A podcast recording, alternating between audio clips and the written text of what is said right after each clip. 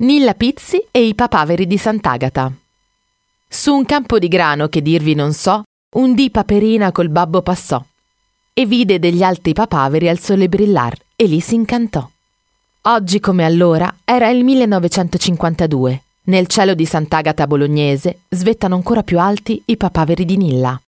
Allora, con il secondo posto al Festival di Sanremo per papaveri e papere, Oggi con una gigantesca opera di street art che ha trasformato la vecchia torre dell'acquedotto del paese in uno sgargiante papavero, a conclusione delle celebrazioni che l'amministrazione comunale ha organizzato per il centenario della nascita della cantante nata nel 1919.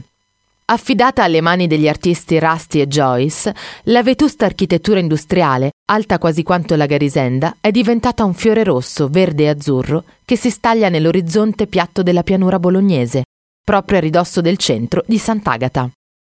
Ancora amatissima e indimenticata, l'ex operaia della Ducati, che sbancò la prima edizione del festival nel 1951, vincendo con grazie dei fiori, è stata omaggiata proprio nella sua terra. E c'è da scommettere che tutti, passando sotto l'opera, canteranno a bassa voce. Lo sai che i papaveri sono alti, alti, alti, e tu sei piccolina, che cosa ci vuoi far?